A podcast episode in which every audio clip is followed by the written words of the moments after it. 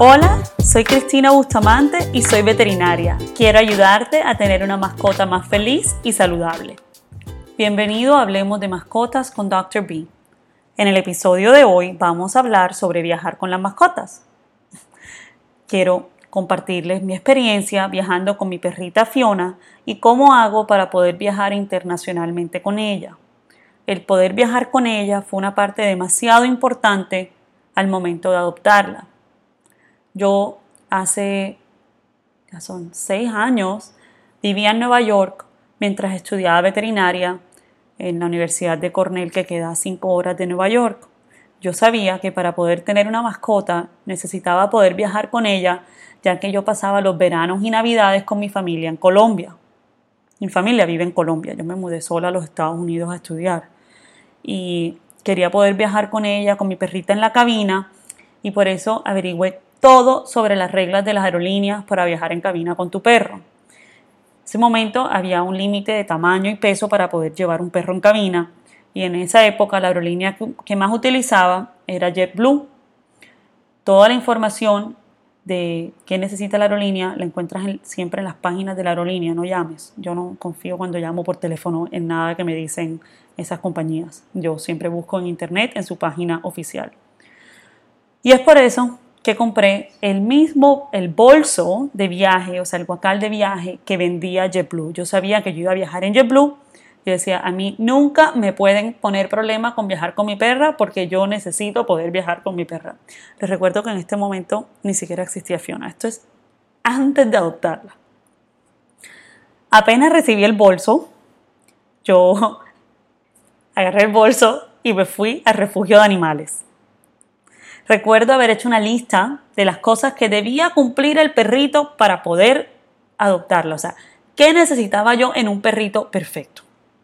Y de pronto dices, ay doctora, pero qué cosa tan loca, ¿cómo se le ocurre a esta señora ser tan exigente?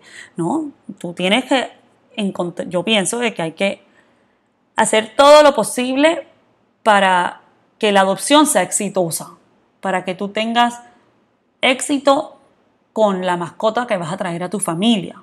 Yo sabía que yo quería un perro adulto. Yo no tenía tiempo para estar enseñándole a un cachorrito a dónde ir al baño. Estaba estudiando en la universidad, literalmente no podía estar no durmiendo bien, despertándome cada rato con un, cachorrito, por eso quería un adulto. Y tenía otras cosas en mi lista, pero podemos hablar de eso en otro episodio. Eh, iba muchísimo a los refugios y muchísimo. Y la verdad es que no había tenido como esa conexión especial, digamos. Pero bueno, el perrito, casi que lo más importante es que debía caber cómodamente en el bolso, poder pararse y dar la vuelta, caminar dentro del bolso, ya que esas eran las reglas que tenían las aerolíneas, como JetBlue. Por ende, yo necesitaba adoptar a un perrito muy pequeñito. Recuerdo ese primer día que fui con el bolso a, a la perrera, me presentaron una perrita Yorkie, como era como mezcla con Yorkie, que estaba disponible para adopción, pero era súper linda, pero tenía las patitas muy largas y no se podía parar y darse la vuelta dentro del bolso y con se me partió el corazón y dije, no, esta no puede ser mi perrita. Y depende del refugio, pero la mayoría de los refugios cuando te muestran los perritos para adopción, no piensen de que no adoptarlo les estás como sacrificando y haciendo que se mueran. No, eso no funciona así. Ellos les encuentran, si ya están, en el, ya están para adopción, les van a encontrar un, un hogar adecuado. Y recuerdo que la persona que trabajaba en el refugio se molestó conmigo, me dijo que la razón por la cual yo no podía adoptar a esa perrita era ridícula.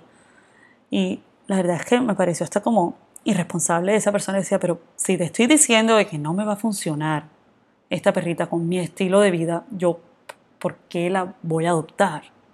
Pero bueno, yo estaba segura de que iba a encontrar a una perrita o un perrito que fuese perfecto para mi estilo de vida y que pudiese viajar conmigo en cabina y visitar a mi familia en Cartagena, ya que eso era de las cosas más importantes para mí.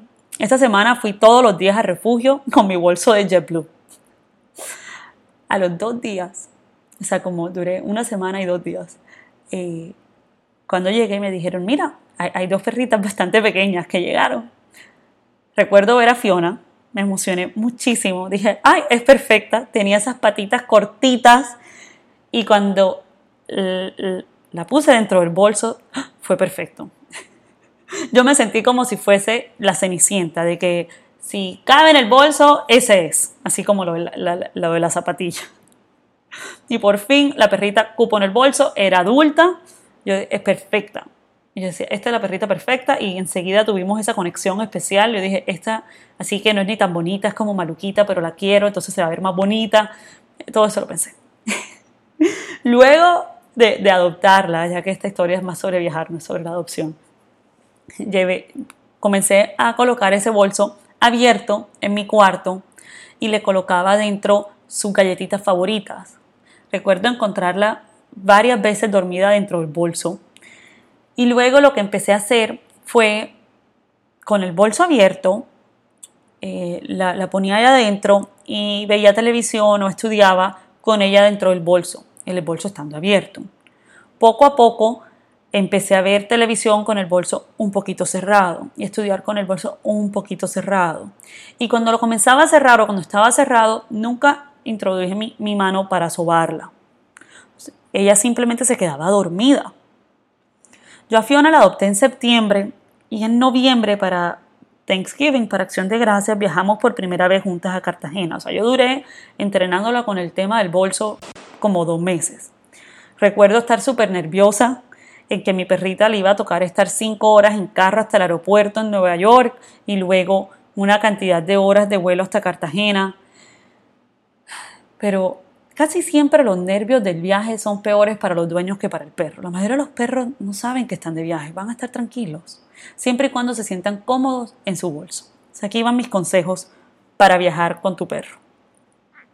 Averigua todos los requisitos para viajar que te pide la aerolínea. Busca en la página de internet de la aerolínea. No confíes en lo que te dicen por teléfono. Averigua además los requisitos para viajar que pide el gobierno del lugar donde tú estás saliendo, del país donde sales y el gobierno que pide tu lugar de destino. Estos requisitos muchas veces son completamente distintos a los, de a los de la aerolínea. Si vas a viajar desde Estados Unidos, puedes ver los requisitos oficiales en una página que se llama USDA APHIS Pet Travel. Eso es USDA, luego A, P de Pedro, H de hipopótamo, I de iguana, S de Sandra. Luego PET, P-E-T, Travel y ahí pones USDA APHIS Pet Travel to y el país que tú vayas ahí, ¿ok? Te muestran los requisitos del gobierno. Te recomiendo que hagas esto con tiempo. Algunos países necesitas esperar 30 días, otros necesitas exámenes especiales que duran varias semanas. El proceso es súper demorado y no todos los veterinarios están certificados para poder hacer esos trámites. Por eso debes hacer la cita con tiempo y llamar con tiempo a la clínica y avisar, estoy haciendo una cita porque voy a viajar a este país. Recuerda que es tu responsabilidad como dueño tener todos los papeles adecuados que pide el gobierno y la aerolínea. No asumas de que porque te venden el tiquete o porque el veterinario te da un certificado de la rabia, quiere decir que tienes todo lo que necesitas. Algunos países en el destino al llegar piden aún más inspecciones. Y he visto, la razón que se los comparto así es porque he visto muchísimos perros que no viajan porque el dueño no averiguó, porque el dueño pensaba que eso era algo de una mañana, porque hicieron la cita muy tarde, o sea, muchísimos. Que no te pase, ¿ok? Y, la verdad es que tu veterinario no va a averiguar lo que necesita la aerolínea. Eso, el trabajo del veterinario es certificar que lo del país lo cumplas, pero ya lo de la aerolínea, ya eso en verdad es, es tu responsabilidad. Y que tenga las vacunas que pide el país, porque algunos países piden unas vacunas que digamos que no necesariamente tu perro las tiene. La mañana del viaje, dale su comida normal. Tu perro puede estar varias horas sin comer y sin tomar agua. No tienes que llevar comida en el bolso y darle comida dentro del bolso o darle agua dentro del bolso dentro del avión. Tu perrito puede durar 5 horas, 6 horas, 7 horas sin tomar agua, no le va a pasar nada. Llega al aeropuerto con suficiente tiempo ya que te van a pedir papeles y debes acercarte al counter. La reserva del avión, o sea, cuando hagas la reserva del tiquete también tienes que avisar que vas a ir con un perro. Algunos vuelos tienen un límite del número de mascotas, perro gato, y algunos em, aerolíneas también te piden un dinero o una reserva especial. Yo recomiendo que viajes con pipi pads o wee pads absorbentes en tu cartera o en tu bolso, toallas de papel, bolsas para su popó por si hay un accidente. Justo antes de entrar a seguridad, lleva a tu mascota fuera al baño. Algunos aeropuertos tienen unas zonas especiales para que los perros usen el baño, incluso si tienes vuelos en conexiones. Te, te dejan hacer eso. Dentro del avión, te recomiendo que mantengas tu bolso cerrado. A tu mascota no le va a pasar nada dentro del bolso. Durante el despegue y aterrizaje, el bolso debe ir normalmente debajo del asiento delante de usted. Y durante el vuelo, tu mascota puede ir dentro de su bolso en tus piernas. El problema viene cuando la gente entonces saca el perrito del bolso, después el perrito no quiere entrar, el perrito se sale, se baja en las piernas, comienza a correr, el gato se sale, se sale. Y las cosas que les digo es porque, porque han pasado y no quiero que les pase. Porque no solamente es, una, es un riesgo de seguridad para el vuelo, pero también es para tu mascota. Es peligroso que esté corriendo por un avión. Muchas personas me preguntan si necesitan sedar a su perro o si recomiendo sedar a su perro para que esté tranquilo en su bolso durante el viaje. El tema de la sedación es algo que determina su veterinario, pero la gran, gran, gran mayoría de las mascotas no necesitan sedación. Lo que necesitan es estar acostumbrados a estar en sus bolsos. Fiona siempre se duerme todo el vuelo. Ella incluso ronca. O sea, me ha pasado que la persona en el puesto al lado se me queda viendo como que no puedo creer que tu perra esté roncando. Pero bueno, las personas se sorprenden cuando les digo que mi perrita no está sedada. Ella lo que está es feliz y tranquila. Al llegar a Colombia, en el, caso de Fionita siempre viajamos a Colombia. Nosotros nos acercamos a la oficina de agricultura en el aeropuerto. Normalmente estas oficinas hay un representante o alguien en la zona de las maletas hacemos otros trámites y también hay que volver a pagar. Todo el proceso de papeles hay que volverlo a hacer cuando volvemos a los Estados Unidos. No asumas de que porque entraste con unos papeles, esos papeles los puedes usar para salir. Te va a tocar volver a ir al veterinario en Colombia, sacar los permisos en Colombia y todo eso. Lo de viajar con mascotas en guacales en la parte de carga es un tema distinto. Mi esposo es piloto comercial y en su opinión personal y también la comparto. Es seguro para las mascotas viajar como carga siempre y cuando sea en una aerolínea de confianza. Hay aerolíneas que recogen a la mascota de primeras en el avión, o sea, apenas aterriza el avión, son los primeros que salen y son los últimos que se montan. Y algunas aerolíneas no, no llevan a las mascotas por el aeropuerto como si fuesen maletas. Tienen unas vanes especiales para mascotas. Si tu mascota va a viajar como carga, asegúrate de que su veterinario lo revise. No te recomiendo para nada que lo ceden, ya que no va a estar bajo supervisión. Y como les comentaba, hay aerolíneas que tienen unos protocolos súper buenos. El tema también la gente a veces me dice, no, es que entonces van en un frío ahí. Miren, eso tienen una zona especial donde van animales vivos, como las mascotas, con temperatura especial, con oxigenación especial, si no, o sea, no, es imposible. ¿Ok? Un tema bastante como polémico que me escriben también sobre viajar con mascotas y me dicen, doctora, es que empieza normalmente así.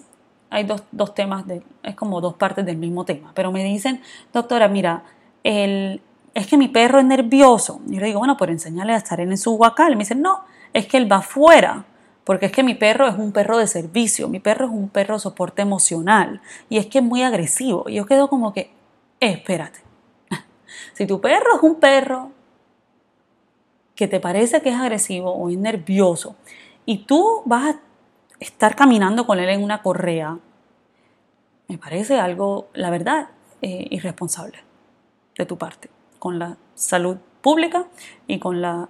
Eh, con el bienestar y la seguridad de tu perro.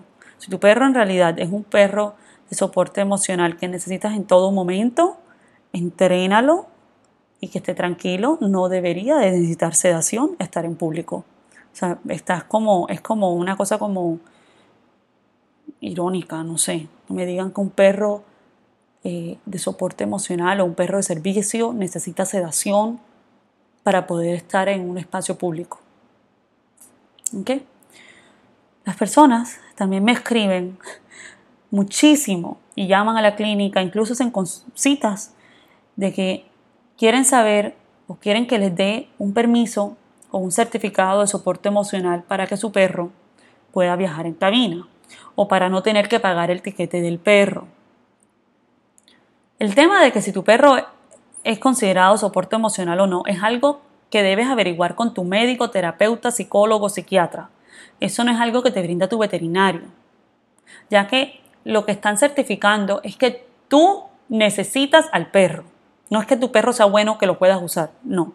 El tema de soporte emocional es diferente a los perros de servicio, como los perros para lazarillos o los perros que le avisan a las personas cuando van a tener convulsiones, tienen problemas de azúcar. Eso es diferente. Pero los perros de soporte emocional se supone de que son perros que el dueño necesita para por razones emocionales. Y la única persona que puede certificar eso, en verdad, es tu terapeuta, tu psicólogo, tu psiquiatra, tu médico, no tu veterinario. E, es un tema que no, no está todavía bien regulado. Y a veces veo páginas en internet que te venden el certificado online o me aparecen en Instagram incluso. Me dicen, ah, quieres llevar a tu perro a cualquier parte, saca esto para que sea tu perro soporte emocional. Tengan mucho cuidado, porque eso no está bien regulado. Y porque compres un certificado costoso no hace que tu perro automáticamente sea un perro de soporte emocional. Ya muchas aerolíneas están pidiendo cuestionarios específicos que tu médico debe llenar antes de cada viaje. Y ya ese tema de esos carnetes y certificados online no van a seguir funcionando. Entonces que tengan cuidado, háblenlo con sus médicos y, no abusen.